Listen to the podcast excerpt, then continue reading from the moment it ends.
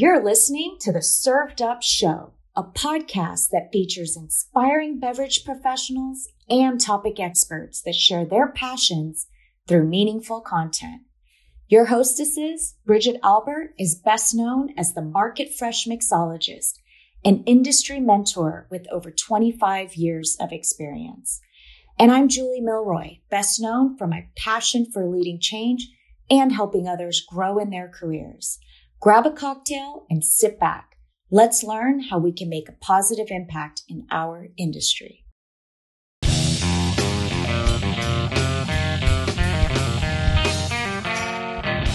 Hey, hey, y'all. It's Bridget here. Julie and I had the true honor and pleasure of sitting down with Aubrey Slater. Aubrey is a trans woman and a former first lieutenant in the USMC and a true hospitality professional. She has achieved the second level sommelier certification and has worked in wineries, cruise ships, fine dining restaurants, you name it, she has done it. Now, she has been blessed to work for in some of the best cocktail bars in the world and has the honor of working and mentored by some of the top beverage professionals, including our served up family friend, Mr. Dale DeGroff.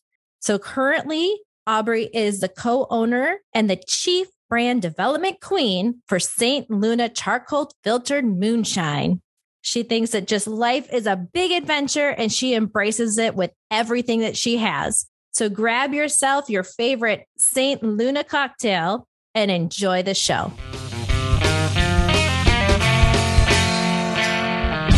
Aubrey, welcome to Served Up. Julie and I are truly honored to have you on the show today. Thank you so much. It's great to be here with you, ladies.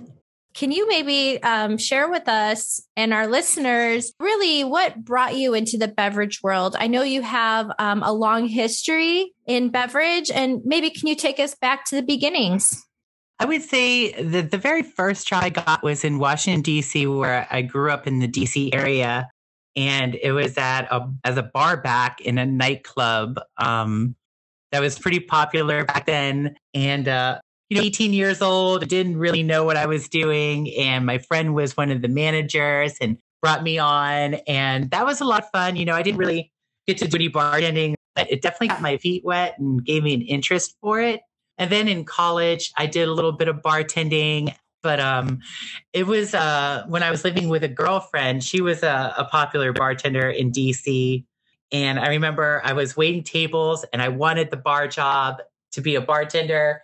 And of course, like every other person in the industry, um, I lied. And, you know, they were just like, Do you have any experience? And I'm like, Yes, of course I do.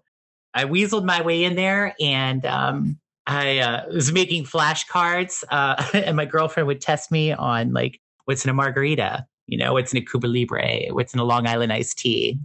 Kind of dating myself here, but yeah, that's uh, basically how it all started, and just uh, kept going from there it's so interesting to speak to all these different people and and everybody has a very kind of similar story how they fell into the hospitality industry so it's nice that um, that yours is is very similar. So tell us a little bit about, you know, kind of your journey. I know you have the most incredible, adventurous life. Um, you've done a lot of interesting things. So let's start with the first most interesting thing you were doing. You were part of the U.S. Uh, yeah, I was. Um, I was a, a Marine. I was a first lieutenant, uh, first battalion, first Marines uh, right after college, I, uh, I, I joined the Corps. Um, I was supposed to go into a MEPS program, which would have been testing into being uh, an officer and just going from there. But I figured uh, going into the Marines, it would probably be best for me to do like basic training, um, so I could get the respect of the people who were going to be serving underneath. Oh, me. so is that so, a choice? I didn't. Re- I didn't realize that you could skip basic training as a first yeah hmm. absolutely you know there's a lot of people who are officers in uh, the military because you know they're, they're doctors mm-hmm. or they're you know judge advocate generals they're lawyers um, things of that nature. Um, I was going to be an, an intelligence officer, um, but yeah, things didn't quite work out that way. Um, apparently, I had a natural aptitude uh, for marksmanship, so it was uh, basically um, an escape for me uh, basic training, boot camp was difficult. Um, they knew I was going to be an officer. They knew I was a, a, college graduate, so they they worked me hard. And uh, my only piece was basically on the firing range. Um, it was a I was a philosophy major at, at Georgetown, and uh, so it was a very zen exercise. It was me. It was that target, and I could zero out everything else. I could get you know in the zone, and no one was bothering me. And uh, yeah, it was um it was it was it was a freeing experience, and I, I just had a apparently a natural inclination for it. So when I finally finished uh, basic training and went out to uh, Miramar in San Diego for officer candidate school, I was approached by one of the instructors at the, at the scout school. So uh, they um, saw my natural aptitude for this. Um, I was psychologically uh, profiled to match this sort of uh, this sort of exercise, and yeah, so I was stubborn and I figured, why not? You know, I wasn't supposed to do this. You should, you, you're supposed to serve at least a couple years before being able to enter. But, um, somehow I got away with this and, uh, yeah, went to a scout sniper school and became a, a sniper for the Corps. I would totally lead with that, you know, like I'm just saying that would be the first I'd introduce myself. Hello, I used to be a sniper for the, the Marine Corps, the United States, you know, but, um, that is just so incredible, Aubrey. And the way that you describe it, right? Because, you know, we caught up the last time, but, you know, we, we didn't go through every detail. Um, how you described your marksmanship is what kind of led you to that. Cause immediately when you think somebody's a sniper, you're like, oh my God, I think of like my son running around with his Nerf gun and just like, you know, you just envision something different. but for yours, it was like very specific to your escape and marksmanship and like that being a way for you to show how incredible you are. Um, but you know, I'll let Bridget ask the next question. Well, I mean, I think that we just need to continue your journey, truly. So, from man, from being a sniper girl. Yeah, yeah. Where'd you go from there?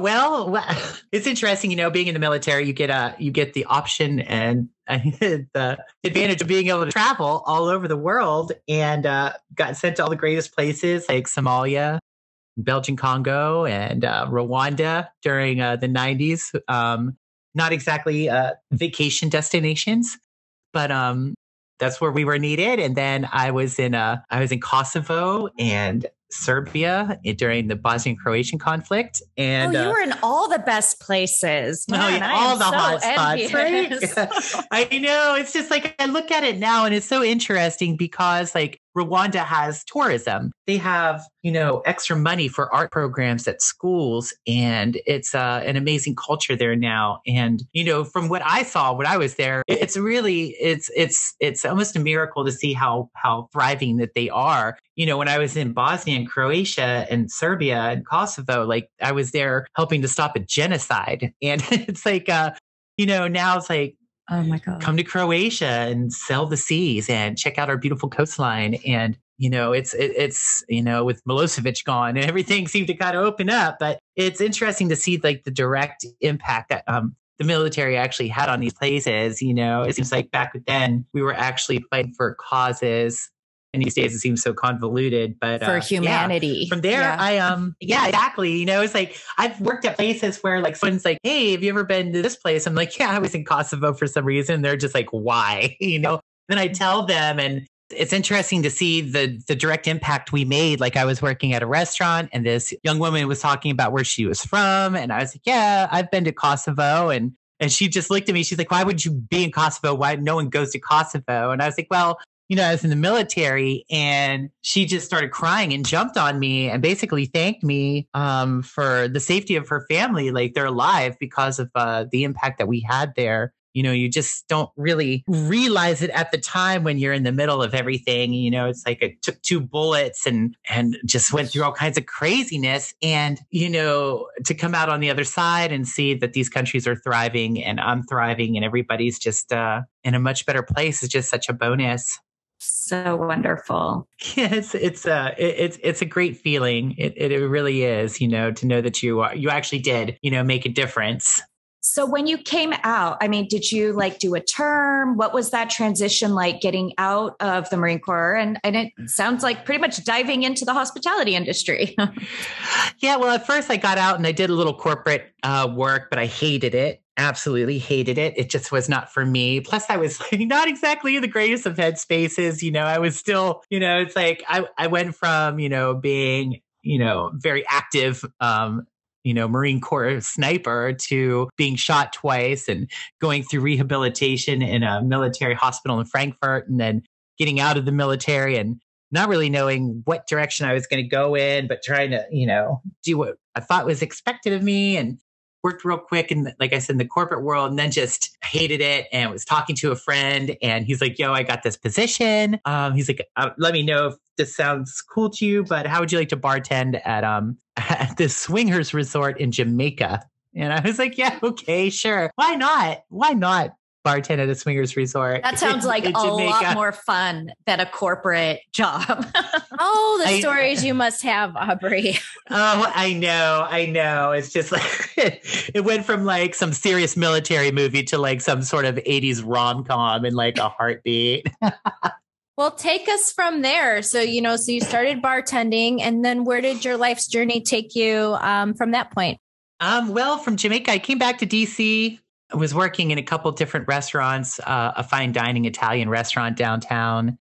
Um, and then I met this uh, young German lady that moved into the building next to me. And we had this whirlwind, like summer romance. And she had to go back to Berlin. So we did the whole long distance phone thing. And then I ended up, you know, up and moving to Berlin.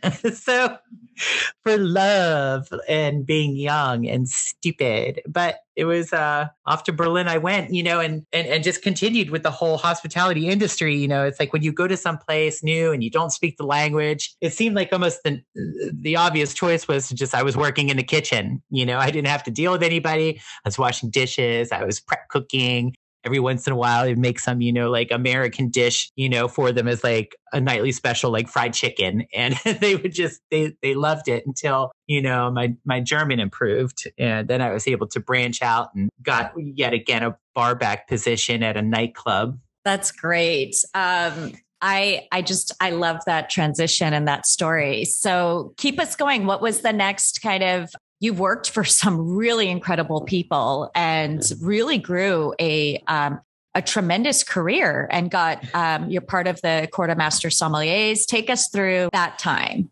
Yeah. Um, well, I was, like I said, I was bar backing for the Kit Kat Club in Berlin and uh, stayed in Berlin for about a year. Then we moved to Prague. Um, I was living in this one building, ended up bartending at the Irish pub that was in the, ba- in the ground floor of our building. Um, and funny enough, uh, the gentleman who owned it was like former IRA and a weapons uh, dealer in Prague. So we we clicked instantly, and that was a whole other uh, bag of nuts there.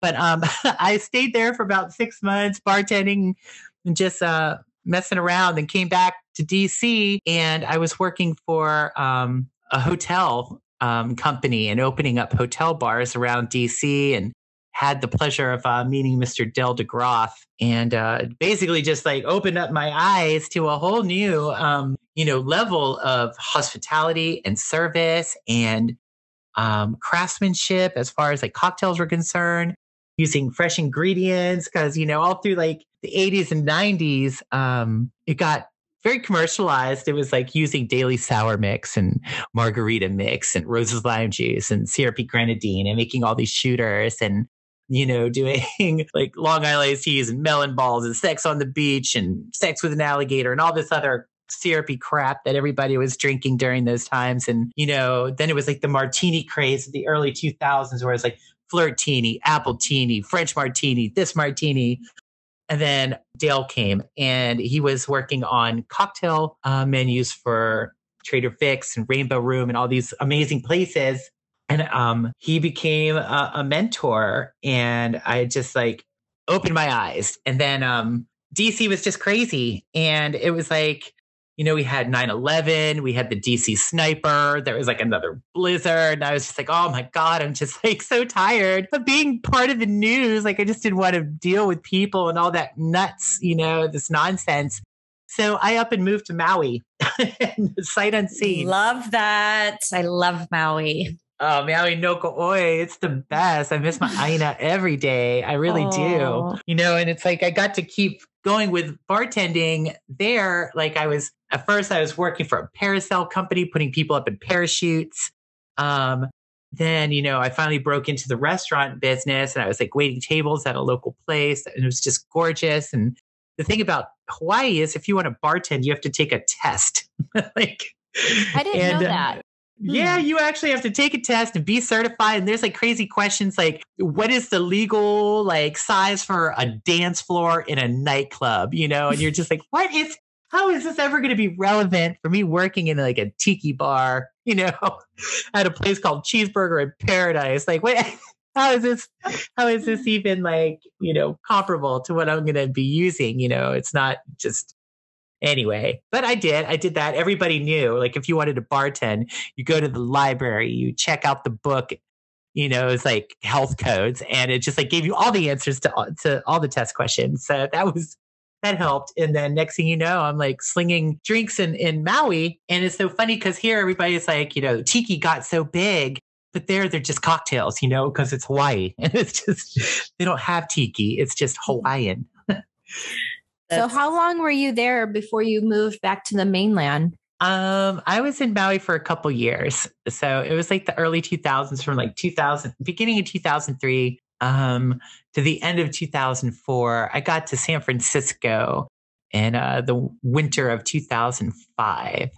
And uh, it's interesting because San Francisco, you think is just this beautiful, you know, historic city. It's you know, lovely houses and the hills and the ocean. And it's just like this tourist destination. But when you're leaving paradise, it's it was the ugliest city I had ever been to. I was just like, oh my god, this is horrible. I was like, it's gray and it's rainy and it's dirty and there's like homeless people everywhere. And you know, there's homeless people in Hawaii, but they're like the happiest homeless people in the world. So it was definitely this culture shock going from you know mm-hmm. paradise to San Francisco. I can imagine. I mean, you know, you go from kind of that island life where everybody's just, you know, in this happy place to going to a big metropolitan city where, you know, people are kind of struggling to get by. Um, yeah. And, and it does get gloomy in San Francisco. It's beautiful. I love San Francisco, but it's, it's pretty gloomy it's a great place to visit. That's that's I'm gonna, I'm gonna leave it at that. I mean, I think the best thing about San Francisco is its surrounding areas. You know, yeah. you have Big Sur, Carmel, Monterey. Um, you have, you know, wine mountains country. there. Yeah, yeah, the Santa Cruz Mountains. Then you got Napa, Sonoma, Lake County. Lodi, and then you get there. Like I, I, Sonoma Coast is one of my most favorite places in the world. Um, oh yeah. So is that when you kind of because when did you start getting into wine from um, kind of really diving into the the cocktail world, or did you do it um, simultaneously? It was kind of a simultaneous thing. Like it's like, you know, I went from like this the beginning of this cocktail, you know, craft cocktail journey and working with Dale and opening up hotel bars and working with an, other amazing bartenders like Rachel Sergi in DC. She's just a, a genius and has been, uh, you know, just this force of nature in the bartending world. I've been lucky and blessed to work with amazing people. But um, yeah, when I first got to San Francisco, I was waiting tables at this restaurant that was famous for being like the industry, the hospitality restaurant. It was like all the chefs went there after they got out of work. We served food till um, 1 a.m., which is like in San Francisco, that is considered like very late. That is a quiet, sleepy town. Like, man, it hits 1 a.m. and San Fran's just shuts down. Probably going to get angry with me saying San Fran because that's just how they are but so be it. But um, yeah, so working in this place and it's very wine centric. And uh, one of the owners, Mary, she was, you know, very into wine and, you know, knew a lot of people in the wine world. And I met, you know, amazing people like Josh Jensen, who owned Calera wines. And, and, you know, it's just like I'm getting introduced to this whole different culture as far as, you know, the hospitality industry is concerned. And, you know, it's San Francisco. So everybody and their brother thinks they're an expert in wine, you know, and you're just like, I was into wine when I was in DC. I was working for this great Italian place and started learning about Italian wines and really thought I had a, a handle on it. Realized I did not know much. And, uh, you know, people ask me for something. I want something big and dry and lots of tannins, but, you know, could you make it jammy? And you're just like, you know, I didn't know any better. It's like trying to learn all the vocabulary. And I'm just like, started doing some research. I'm like, wow, these people don't know Shinola about wine. like, just they're just like belting out you're these so words. right. Everybody that's like from the Northern California area claims that they're a wine expert. It's hilarious. You're so right. Yeah, you don't learn wine by osmosis. You know, it's just like you don't just like get wine adjacent and become an expert. You know, so I was just like, well, shit, I can't. I can't let my guests, my customers know more about my job than I do. I was like, that's just that's just silly talk you know so i was like i'm going to get some books. I looked up online like you know different organizations like how can i how can i better myself at this? Like how can i become more well-rounded you know as far as being a beverage professional? I'll need to do that right? Now and again. yeah exactly. I mean take a pause and and see where where where our gaps are. So that's good that you did that. So you were in san francisco bring us back to um, how did you then get to New York? I mean, we're talking coast to coast here. Oh yeah. Well, you know, like while I was in San Francisco, I got, I, I got um, my beginner level uh, sommelier certification, got my advanced um, sommelier certification.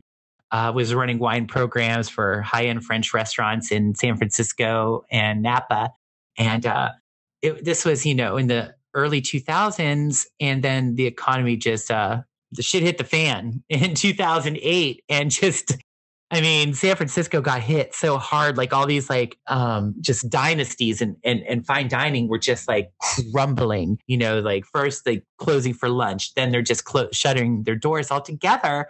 And the last thing people wanted to do was, you know, spend six figures on a sommelier when they couldn't even, you know, keep a chef on. And uh, right so things were tough. I, I, lost my job. You know, my my relationship suffered. I couldn't find work. You know, at this point in time, I was just like some dude in his thirties. You know, and like I'm going to these cattle calls of of of you know job interviews, and I'm sitting next to some kid and like you know, like a Morrissey t-shirt, ripped jeans and some Chuck Taylors. And I'm in a three piece suit and I'm just like, oh my God, what am I doing? It's like, yeah. I can't, I was just like, I'm never going to get these bartending jobs sitting next to a 22 year old girl, you know, with a big rack and, you know, the economy's down. I know going to hire, they're not hiring me. They're hiring the hot chick because that's what they thought, you know, was going to bring in the patrons. And maybe it does at first, but it doesn't keep their attention. You know, it takes somebody who's an expert you right. know, who can right. carry on a conversation, make a good drink, you know. That's just the way of the world. So I, I, I showed them. I became the hot chick with big rack. Did you start then your transition in San Francisco, or was that when you went to New York? Well, I guess it depends on who you ask, really. If you ask my ex girlfriend, then yes, definitely started in San Francisco. Um, but I went from San Francisco to Pittsburgh and did some restaurant management, helped open up some fine dining bars, you know, just kind of did my thing there, but it was mostly to help my mom take care of my grandfather. So it was like a this 3 year kind of pit stop in my life before I hmm. came to New York City. And I just randomly met this one gentleman um, while I was bartending at a restaurant in a mall in Beaver County, Pennsylvania um, when I just didn't think it could get much lower in my professional, you know, my career. Um, and this guy comes in and he's visiting the area because that's where his girlfriend's family is. And, you know, we start talking. He says he open, he owns some cocktail bars in New York. And I'm like, yeah, no kidding, huh? Well, let's talk about that. And, you know, he came up to the bar. We were geeking out over cocktails. Next thing I know, he's behind the bar with me and we're shaking drinks and, you know, just like geeking out over cocktails. And he's like, what, what are you doing here? he's like, and I'm like, I'm bartending. And he's like, no, seriously, like, why are you here? you know, and oh my gosh, Beaver County, Pennsylvania, in a in a restaurant in a mall. And I was like, you know, family obligations. And he's like, well, I'm opening up a new place in, in, in New York and I want you to run it.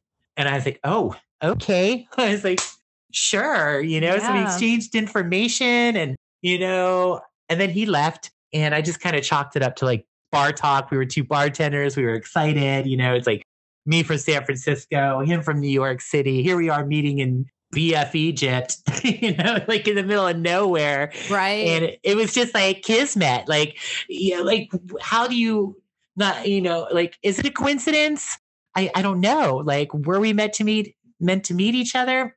Perhaps, you know, but here we are, you know, and we're in the same shared space. And then he comes back like a few months later. And I was like, listen, I understand if we got all excited and about meeting each other and this and that. And he's like, no, I'm dead serious. Come to New York.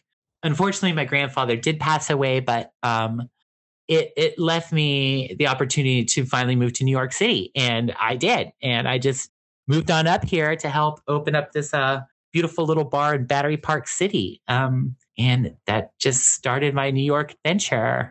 And you've been there ever since. I mean, not at that bar, but you've been in New yeah. York ever since that time. And I know that you have worked at um, some very notable, you know, cocktail establishments that have really put New York on the map as a, a cocktail town. You know? Oh yeah, absolutely. It's like you know, I was working at one bar in San Francisco that was like a speakeasy style bar, and was like one of the first. And you know, then I I I move out to Cal- to New York City and it's interesting, you know, it's like I started off okay. You know, I was working for reputable places and I opened this one bar and things just didn't work out. Um, when you ask about my transition, like that was it. Like that was like during that first job and and I was going through a whole lot of problems. Like I was uh dealing with substance abuse, um, you know, being transgendered.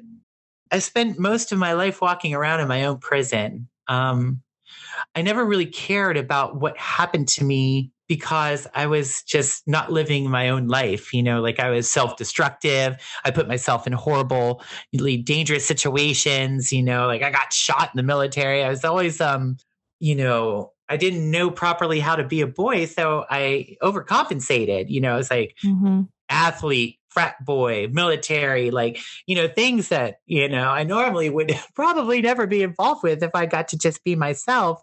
But, you know, in the end, they helped make me who I am today. But, you know, it was, I didn't care about myself. I was self loathing. I was dark.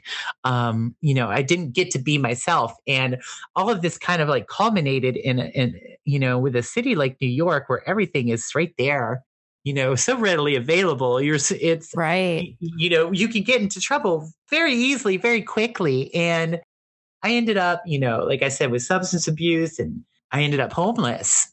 so, and when I was younger, like I was a, a go go dancer at some of the biggest clubs in New York City. And, you know, I had friends who were just like, why don't you just move to New York? And I'm like, man, I knew even when I was 18, 19 years old, I was like, if I ever move to New York, I'm either going to end up homeless or dead. Oh and, goodness. you know, fast forward like 20 years and yeah, I ended up homeless. Um, basically self fulfilling prophecy. And I was living in a freight container in an abandoned lot in Bed-Stuy, Brooklyn. Oh my God. I mean, Aubrey, so when you're at this point in your life, you know, and this is why you're, I mean, one of just one of the reasons why you're incredibly inspiring you know, so many folks would have just thrown in the towel and just said, fuck it and just give it up, right? Right at that point. But you didn't do that. So can we take it from there and really what what got you to where you are today? Like what what where did that inspiration come from? Where did that um grit come from to not just stay in the dark? You know, it was um it would have been very easy to just like slip into, you know, obscurity and just let I think what most people would consider the natural course of things take place. Um, and just be a homeless drug addict. You know, I mean, like the option was definitely there. You know, like I was, uh, you know, well on my way, and you know, I was addicted to um, methamphetamines. I did end up homeless. I was living in a freight container, like, and, and then I got put into the system, and I was put into these things called SRO, which is a single room occupancy, which is basically like a dorm building for homeless people. And, uh, you know, my friends are always, you know, watching, keeping tabs on me, seeing what's happening, you know, and I, uh, I, I guess you know at first like I just I just rode that wave you know I was like well I'm just gonna be this homeless drug addicted tranny and I was like you know first okay with this and then it's like the further along in my transition I went you know it's just like I'm I get this whole new outlook on life I get this this a second chance that not many people really get like I really get to uh flip the script on my life and start a whole new story um, yeah. You know, I, I knew I had it in me. It's like, you know, I was a decent student. I went to a top university. I was, you know, a military officer. I um I had the potential, you know, it's like I had the basic material to build something good, you know, within me. I just had to, you know, dust that off and and and, and revisit it and uh and kind of like remold it to work for a new life. And I was talking to my mom and she was like, listen, if you're still going to be doing the same shit, the same crap that you were doing as a boy, you might as well just stayed a boy. And it really struck home. And I was just like, wow. I was like, I'm not a boy. I was like, I've never really been a boy. Mm-hmm. I was just like, and now I actually get this chance to live my life as me. And the last thing I want to do is be some toothless, you know, like meth smoking tranny, you know, out on the streets. I was just like, I can't do this to myself. I was like, I owe myself better. You know, I I I, I want to be a beautiful woman. I want to mm-hmm. be a successful person. I want to be able to take the second chance and actually make something good of it. And so I did. And, you know, it was very difficult for me because I like I I didn't know how to go looking for work in, in, in such a high profile position, such as a bartender, where you know all eyes on you. Yeah, you're you know? in the front of the house. You're not hiding in the back somewhere anymore. No, no yeah. you are center stage. You know, spotlight right. position. Mm-hmm. You know, it's like at least when you're a server, you have the option to walk away you know like when you're when you're bartending it's like that's it you're in your little area you're on stage everybody wants your attention you know and i couldn't imagine like just coming to work one day and just like, oh, well, today I'm a girl and everybody just has to deal with this. And, you know, like, right. and expecting that everything was going to work out, you know, it's like, I knew like maybe somebody would say something stupid to me, something hurtful, damaging, and, you know, and that would have been it, you know, like, oh, done. I tried. I failed. I'm just going to just like give up on this. And, uh, you know, my friends offered me great advice like, well, why don't you get a job in a gay bar? And I'm just like, well, you know, I guess I could. I guess that's what's expected of me, you know, as, you know, a, a trans woman, but I'm a second level sommelier. Right. A, I, I ran beverage programs in San Francisco. Like I'm a, I'm a top craft cocktail bartender. Why would I sell myself short and my community short as transgender people? Like I work in a gay bar just because of what I was, you know, like I wasn't going to settle for that. And it's not like, you know, I mean, God, I worked in a gay bar when I was younger and I made money hand over fist. I mean, that wasn't the issue, but I was just like, if this is what societal norms are expected of me, like, no way, no, thank you. I've never just been like one to just like, you know, be placated and do what I was, you know, expected to do. Right, right. And you had you have such amazing skills um that you earned, right? Through educating exactly. yourself, through going through programs, through the freaking hard work at the bars and restaurants that you worked at. So absolutely you want to apply those in real life situations because that's where your talent lies and your knowledge, Aubrey. You know, that's what you bring. Um exactly. so I applaud you. I think that's awesome you didn't settle. You I didn't, didn't settle. settle. Yeah, but it was it was it was it was it was not without its struggles. That's for sure. Like you know, my friends are just sick and tired of me just like being broke all the time. It's like I was living off of cash assistance, you know, Medicaid, living in these like these horrible situations where I was, you know, being attacked on a regular basis and chased out of a building because people thought I was a narc, or just like going through nightmare situations in these in these SROs. Um, but I considered it, it was like my cocooning phase, you know, like I went in here, I did my thing. Um, and then once I was comfortable enough in my transition where I was like, well, you know, I, I, I am looking like a woman and I am, you know, I, I do think that I am attractive. And I started getting that confidence because I mean, going through, you know, transitioning from one gender to the next, it's like it's going through second puberty. You know, it's like your body's changing, things are happening. You don't feel comfortable in your own skin. Like you're awkward and mm-hmm. weird. And, you know, it's like your voice is cracking. And you're just like, you know, you really have to like, it's like a baby giraffe trying to learn how to walk again and going from somebody who is, you know, incredibly confident. And it's like back then, like I didn't know what white male privilege was until it was like all stripped away. You know, it's just like, wow, put on a dress and see what happens to that privilege.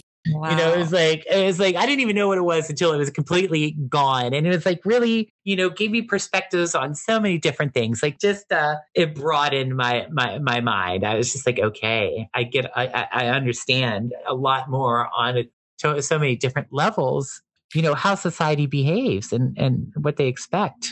Yeah. And and it has, you know, and it's all outside of you, right? And and so much is driven by perception and and what society expects and and we have to, you know, we don't have to, but most do mold to that and never able to be their true self. So it's just incredible and so inspiring that you share your experience with us and our listeners, you know. And I think um, if you don't mind me asking, is you know tell us a little bit about you mentioned you know i went into the system and then did the transition. Like what what does that look like? I mean i we always hope that you know one of our listeners could be inspired and maybe they're in a similar situation or or want to make that transition. You know could you share that experience with us? Yeah um i can't say i mean wow.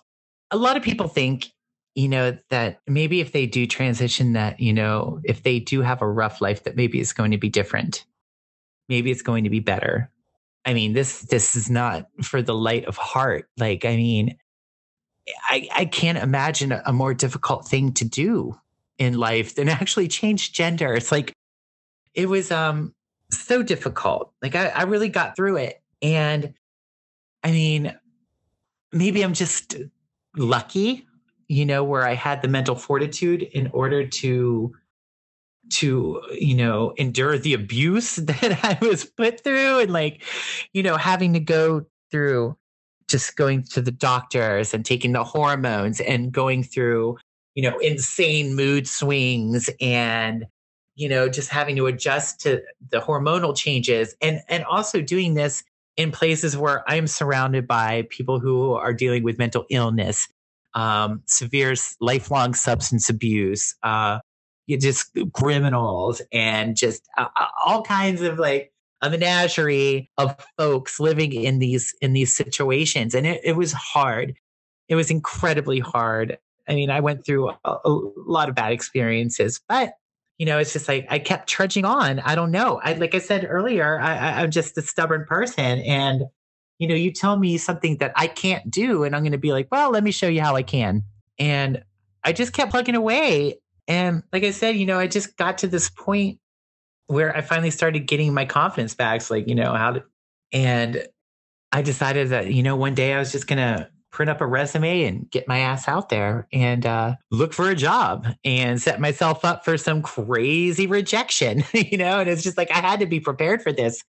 I don't know, advice for other people in, in my situation is uh, don't let people tell you how to live your own life. You know, don't you know you gotta you gotta really march to the beat of your own drum. And you know a lot of people see someone who is living their true life who's living their best life and they're jealous of that and they will try and tear you down. And you really have to stay focused. You know you have to realize that for instance, I was walking one day with a friend and, you know, beginning in my transition and someone like just came out of nowhere, a complete stranger just had to come up and just talk shit to me, you know, just like tell me I was hideous, tell me I, you know, called me a bunch of different slurs and then just walked away. And I was devastated. And my, I started crying. My friend stopped me. He's like, Hey, are you doing this for yourself or are you doing it for them? And, uh, that gave me perspective. And it was just like, well, you know, this isn't everybody's cup of tea. I'm not going to please everybody by doing this, but at the end of the day, you know, this is what's going to make me happy. This is what's going to make me a genuine person. And I'd rather die a genuine person than keep living on, living a lie as a miserable person.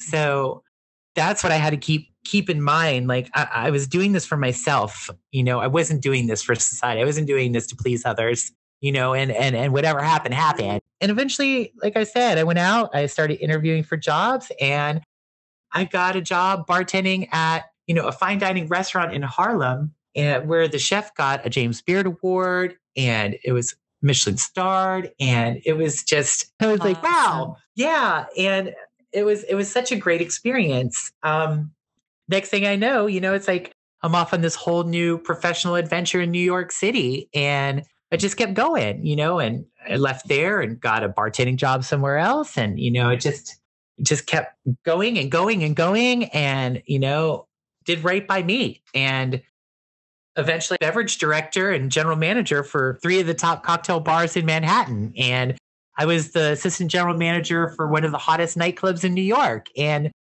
you know, it was because I did not, you know, um, settle. Yeah, it's like when you become real with yourself and love yourself, you take care of yourself, right? So exactly. you're only going to provide the best life for yourself. And that is so important. And I think many of us go through that. Um, and a lot of times with age, I feel like comes wisdom and it makes things, you know, more clear as well. But no, that's just, that's incredible. Thank you for, for sharing that with us. So you're now a Harlem lady, Harlem queen, right? You still live there and that's your stomping grounds.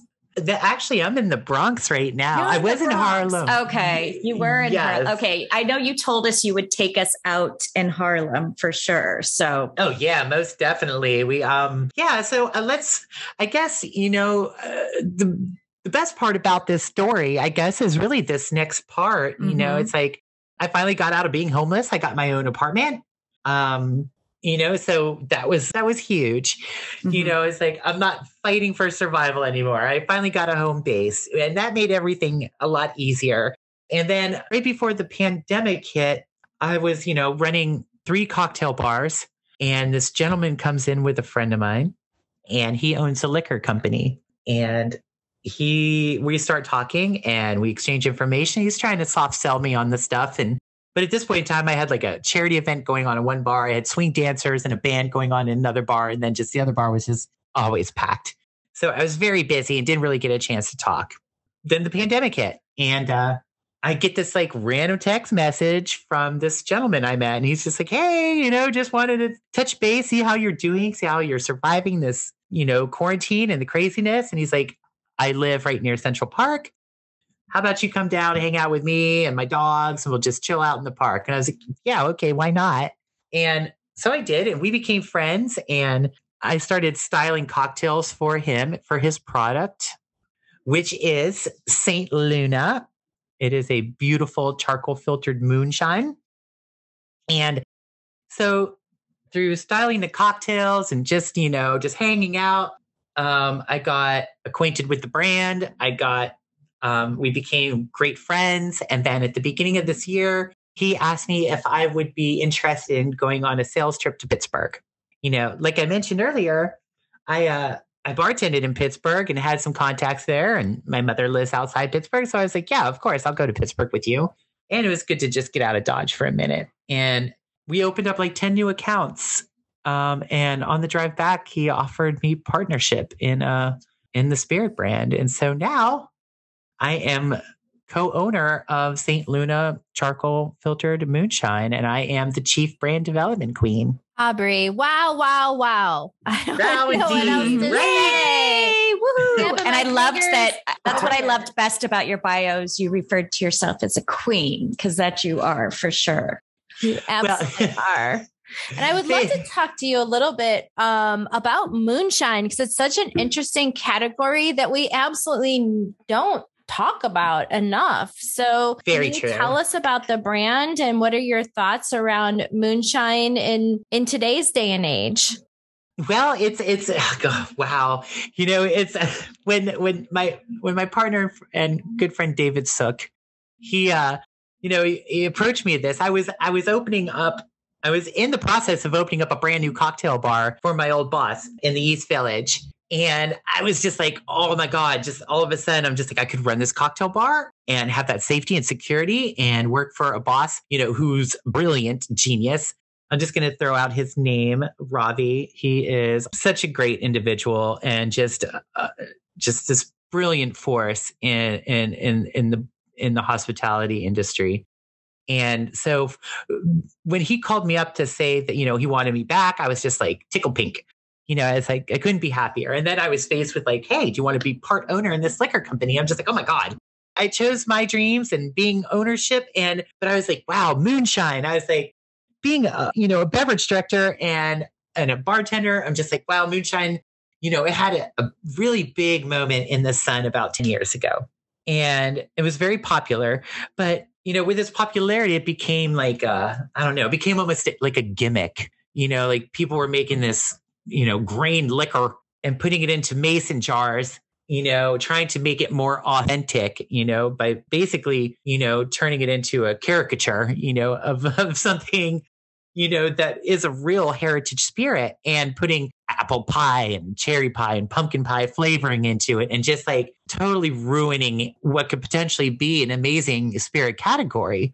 And then the heyday ended. And so now I'm faced with, you know, trying to get rid of the stigmatism that has attached itself to moonshine. And if you think about it, moonshine is really the only true American heritage spirit. You know, it was born and bred here in the United States. You know, whiskeys from from the British Isles, you know, Ireland, Scotland. Um, you know, rum is from the Caribbean and and French influenced. And so moonshine is really the only one that truly is truly American in its in its upbringing and has has such an influence on American culture. You know, like you have NASCAR, which can, you know, one of the largest spectator sports in the world is, you know, a product of the moonshine running. Um, prohibition and speakeasies came from like moonshiners and, you know, these people that during prohibition decided to say, hey, no, like we can't just let the good times slip away and, you know, kept this, you know, kept alcohol distillation process going, even though it was banned for, you know, 12, 13 years. And it's just got this beautiful, you know, history and, you know, it's infamous and legendary with great stories and, you know, with characters like Derringer and Capone and, you know, rum runners and, you know, all this stuff where it's just like, it really should have such a, a, a better reputation in the current market. But it just kind of, you know, it, it, it just, I think it, it, its star got too bright too fast and then just faded off. And right now my hopes um, and what we're working on with st luna is to bring it back and give it the respect that it deserves you know in in the pantheon of of spirits you know like my ultimate goal and my dream it would to see it be as a mainstay in every bartender's well like you have vodka gin rum tequila triple sec moonshine with bourbon, rye, scotch, and their vermouth. And that should be it. You know, it's like I want one day to have some pretty young college girl come into the bar and be like, yeah, I'll take a shine and soda. And be like, yes, you can have a shine and soda. Yeah, I love that. I mean, you're right. I think that it it should be a category in its own, you know, because right now it'll probably get loaded into like American whiskey or like an other. So yeah. I think it is important I think with St. Luna, what you're doing is really premiumizing moonshine and showing how amazing it could be. And hopefully you'll inspire other brands to do the same. Right. Because the more exactly. competition there is and more brands, then, then it creates a category, which is what I love about the spirits industry is that, you know, it, it is very competitive. And I feel like, um, brands do support new brands from, from coming on just to, you know, bring the importance to the category. Exactly. You know, and it's just like ours is different. You know, it's it's you know some people want to classify it as a white dog. You know, an unaged um, bourbon or rye. You know, something that's either corn or or rye predominant, and it's not. You know, it's not. Ours is ninety five percent grade A molasses that we source from sugar cane that's grown in northern Florida. Um, and it's finished with 5% rye um, that we grow within a few miles of the distillery in Statesville, North Carolina. And it's kind of hard. You know, it's like some people want to classify us as like a rum or a whiskey, but we're not 70% corn. So we can't be bourbon. We're not 70% rye. We can't be rye. We're not rum. Um, so yeah, so we still stay in this like this weird little limbo of, you know, like of moonshine and, and it's not a it's not a whiskey. It's not no, a whiskey it's not. not. a rum. So what makes a moonshine a moonshine? I guess that's what we're trying to figure out you know it's like it's something uh, you know like we when you think of moonshine you think of some like you know guy in overalls and some weird hat and trekking out into the woods in the middle of the night in the mountains you know somewhere in tennessee into like this illegal built still. And and ours basically kind of was like that, except our distiller is a third generation chemist and he's this super amazing family man named Scott. And he lives in Chattanooga, Tennessee. But our, our stuff came by honestly, like it was made in a still on a farm in Georgia. And it was a passion project that was put together by Scott, you know, and like how how how else do you just like start a liquor company or even learn how to make alcohol if you're not working with like you know, a company that has billions of dollars behind it, or you're a celebrity, or you have generational, you know, experience going into making something. Like, how do you break in? you know, like, you know, how do you learn how to make alcohol if you don't have somebody, a master distiller teaching you? And I think these are the things that, you know, that's true moonshine. It's like all these homebrewers who just like came out of the woodwork about 15, 20 years ago. And because of it, we have this craft beer revolution. And it wouldn't have started by Budweiser. It wasn't going to be started by, you know, Coors or InBev. You know, it was going to be started by people. They wanted something quality. They wanted something different.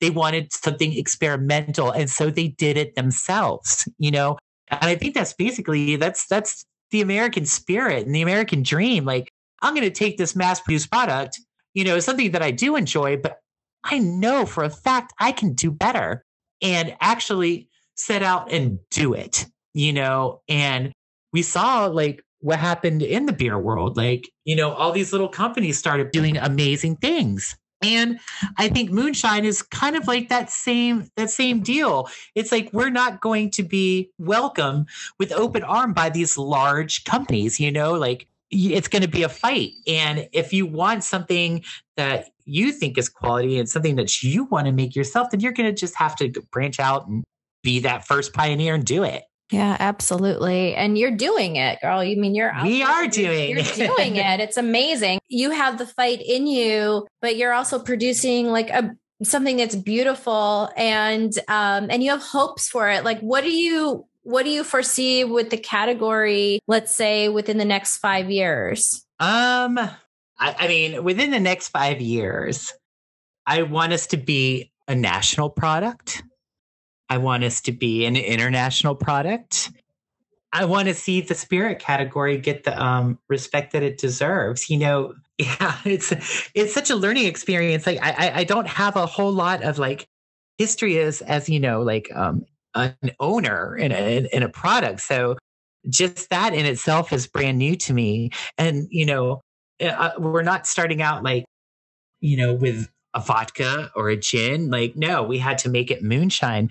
So it's like taking something that's trying to break into an already impossible market and doing it with a product that no one really is using. so it's, I want to see it. I want to, I want ours to be a stepping stone and a foot in the door for other people who want to try to do something different.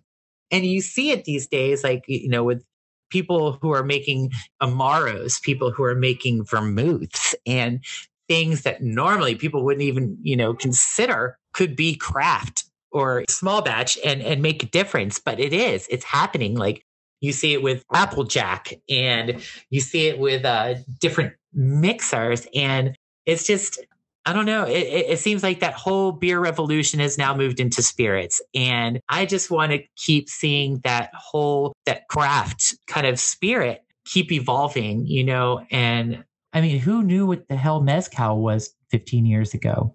Yeah, I have faith. I I think you're really onto something um, more than just the category itself. You know, as far as moonshine, but the craft movement and how important it is. You know, I've been um, the, this last week. I've been kind of immersed with the WSWA. You know, the um, Wine and Spirits Wholesalers of America, and obviously okay. in America, we're in the three tier system.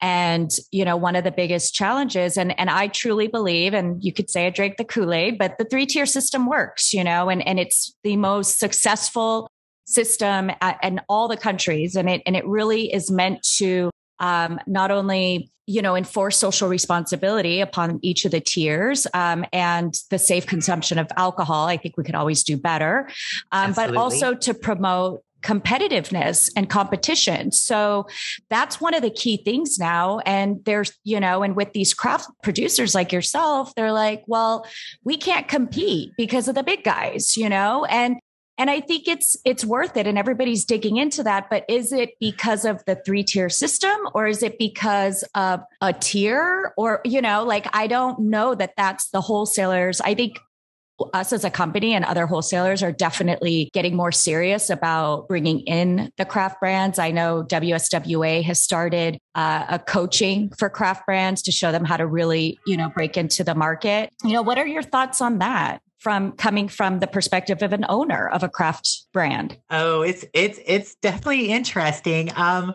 you know, I've been on now I've been on both sides. You know, I've been the buyer and now I'm the seller. And mm-hmm. It is interesting because you see these people who have been in the industry for a long time who are big names in the business and you know they're they just they, they, they'll tell you to your face like, "Oh my god, we love your product." You know, we want to support small business. We want to support women owned businesses. We want to support you know, gay owned businesses. But, you know, they say a lot of things until it comes down to the time where it's just like, hey, I've given you a free bottle. I've tasted you on stuff. What do you think? Oh, I'm so sorry. But we just don't, we just don't have it in our program. You know, we don't have the room for you, you know, and you're just like, oh my God.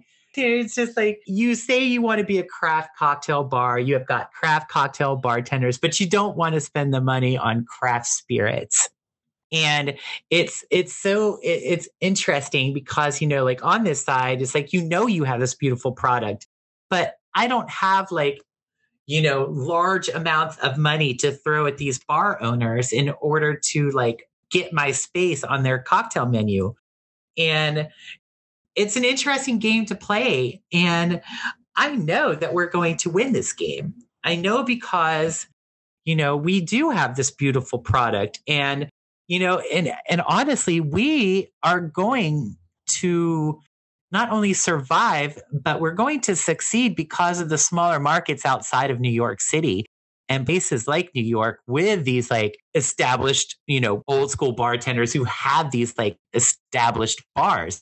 You know, we're going to be winning in like Boise. We're going to be winning in like Nashville. Uh, we're going to be winning in like, you know, smaller, smaller markets because that's where the people who really care about the craft are also care about the product that they're using. You know, and it's just like some amazing, amazingly talented bartender in like Memphis, Tennessee is going to come up with some great drinks with our stuff. And then it's going to be, you know, only a matter of time before some famous bartender in New York City discovers it, you know, and then they'll say, Hey, I just discovered this amazing craft spirit. And then it'll start growing from there. But it's, it's the grassroots. It's the smaller, it's the smaller markets that are really going to build us up until you know the bigger markets are forced to take no- take notice of us absolutely if, if that 100%. makes any sense mm-hmm. yeah that i think that makes total sense and where can our listeners find St. Luna? I, I see that you're um, offered on Reserve Bar.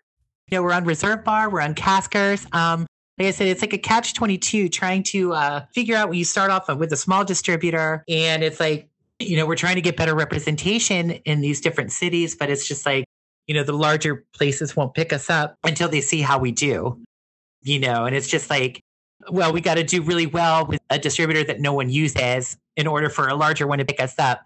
But we are making, you know, a lot of uh, headway. And, you know, we're starting off our strongest thing place is on premise in the cocktail bars because it's the cocktail bartenders that are going to spread the love on social media where, you know, people are going to be able to go to the bars have our cocktail that you know is on the cocktail menu and then you know be able to go to the uh, the wine shops and the liquor stores in order to be able to pick our stuff up because they don't want to carry us until people start to ask for it. So you know it's just this it's this it's a game that we're playing but like i said we, we're we're making strides you know and we're getting better and better every month. So look for us in your local cocktail bar and then start asking your local liquor store and pressuring them, and soon we'll be everywhere. Can't wait to have a shine and soda with you. Oh my God, right? Sometime soon. It, it is to going to happen. I promise. I'm already yes. looking towards Chicago now. So Wonderful. stay tuned. Wonderful. well, Aubrey, on behalf of Julie, myself, and the Served Up team, I just, we just want to thank you for your really for sharing your story today, for being completely authentic, and just for being you. Girl, you are so inspiring. Thank and we, you. Yes. And we mm-hmm. wish you all of our best. I mean it, all of our best because you're you're about to really crush it and creating a whole new category for the beverage community I which is so nothing too. but amazing things ahead for you. So, you know, just on behalf of us, I just want to wish you just great health during this time that we're still living in this awful pandemic and just a lot of peace. So thank, thank you. you so much, ladies. Oh my God, it has been such a pleasure. So happy to meet both of you. It's always good to see other, you know, amazing women in this industry, just like who have, you know, had the staying power and are crushing it. So yes, hundred percent. So and it's we've only, you know, tapped the surface. So Amen. it's only the beginning. Thank you, Aubrey. Thank Cheers. You. Bye, ladies. Bye. Cheers. Thanks for listening. Served Up is brought to you by Southern Glazer's Wine and Spirits. Produced by Zunu.online. Music by We Kill the Lion can be found on Spotify. Make sure to subscribe to be notified of future Served Up episodes. Cheers!